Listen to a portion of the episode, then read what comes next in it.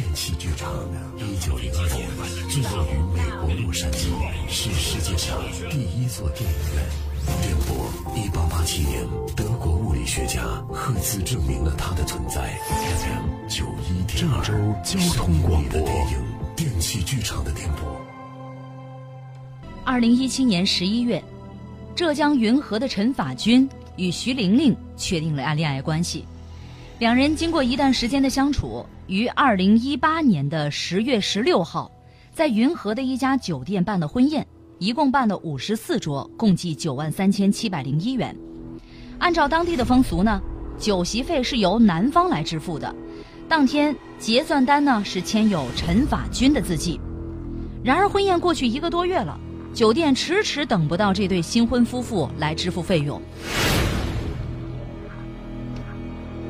呃，小吴啊，哎，那个陈法军这喜宴的钱结了没呢？没呢，没呢，这都一个多月了呀，是打电话催呀。经理，我都打电话催四次了，哦，他怎么说啊、问他他就支支吾吾的说夫妻俩一块儿来付，不是这怎么回事？这这到底什么意思啊？这是？我也不知道呀，经理，我给他打电话，他吞吞吐吐的，好像有什么事儿。酒店经理多次催讨，陈法军还是迟迟不来付款，酒店经理恼了。哎，我说老弟啊，这第几次给你打电话了啊？哎呦，我也忘了呀。我忘了，我告诉你啊，第六次了，第六次给你打电话了，你到底什么意思你？哪有办完婚宴不付钱呢？你这不是，这钱不能我一个人付啊。不是？你说这话到底什么意思啊？我俩，我俩分手了是分手了？啊！这这不是刚结婚吗？完了，我们结婚的时候没领证，啊办完婚宴刚满一个月就分手了。啊！那我就想问问你啊，那你说这这婚宴的钱，那是不是得俩人付啊？呃，这这这这这这样啊，我们酒店我们酒店可不管你们这些家务事儿啊，我不管你们谁付，这钱你得给结了，对不对？那我现在没法结呀。你你不付是吧？行行行，不付啊，等着我告你们吧啊！正在听节目的朋友呢，各位可以在微信上面跟我们互动。您认为这种情况，这对闪婚闪离的小夫妻婚宴的钱应该谁付呢？在微信上可以告诉我们，微信搜索郑州交通广播留言。酒店这个时候才知道，这对新人办完婚宴一个多月之后呢，就分手了，也没办结婚证。无奈之下，酒店以餐饮服务合同纠纷事由，将陈法军告上法院，要求陈法军支付婚宴款九万三千七百零一元。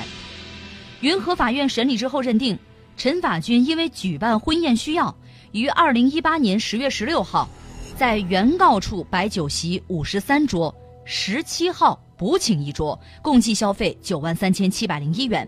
被告陈法军在结账单上签字确认。事后呢，陈法军没有把餐饮费九万三千七百零一元支付给酒店。法院判决，被告陈法军自判决生效之日起的五天内，支付原告餐饮费九万三千七百零一元。判决生效后，陈法军没有履行支付义务。酒店于二零一八年十二月二十八号向法院申请强制执行。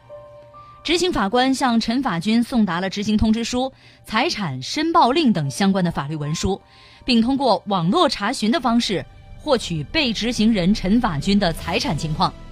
银行反馈发现陈法军只有存款五百余元，法院依法冻结了该账户。陈法军发现账户被冻结，才知道酒店已经申请执行，于是就主动来到法院。法官，我不去付婚宴钱是有原因的。有原因？那什么原因？你说说。结婚嘛，都是奔着过好日子去的。可谁知道两家人因为一些琐事儿吵起来了。办完喜事儿，玲玲就回娘家去了。我们陈家现在也非常委屈。怎么委屈了？你 还委屈上了？我们家给徐玲玲家十五万块钱彩礼，让她买车，还给她买了项链、戒指、手镯一堆首饰。谁也没想到最后结果变成了这样，加上喜宴将近十万，这一个月我们家扔出去二十多万，结果他他就非不跟我过了，彩礼钱也不还，喜宴钱也不付。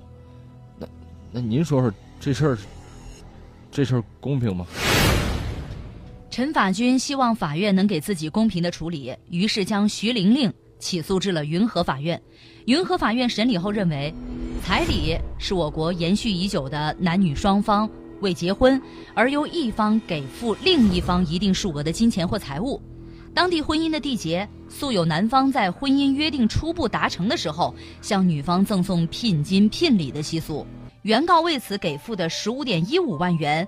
给徐玲玲购买小汽车费用呢，应该视为彩礼；订婚购买的项链、戒指、手镯也应该属于习俗当中的彩礼。虽然双方呢按照习俗举行了结婚仪式，但是并没有办理结婚登记手续。原告请求被告返还部分彩礼款，法院予以支持。法院还认为，原被告双方未领取结婚证，双方对此呢均有一定的责任。但是双方实际共同生活有一段时间，结合双方的过错程度及本案原告的出资登记在徐玲玲名下汽车的实际情况，被告酌情返还原告出资为宜。那被告徐玲玲呢，应该返还原告陈法军出资数额十五万一千五百元的百分之八十，也就是十二万一千两百元。对于双方为举办婚礼的酒席花费的九万三千七百零一元，被告徐玲玲酌情承担三万五千元。最终，法院判决被告徐玲玲返还原告彩礼十二万一千二百元，并承担婚宴的三千五百元。判决生效之后，陈法军与酒店也达成合议，将九万三千七百零一元的费用执行完毕。电器剧场的电波直播每周一到周五十三点，回听往期节目，您都可以下载蜻蜓 FM，搜索“法则”。声音里的电影，电器剧场的电波正在播出。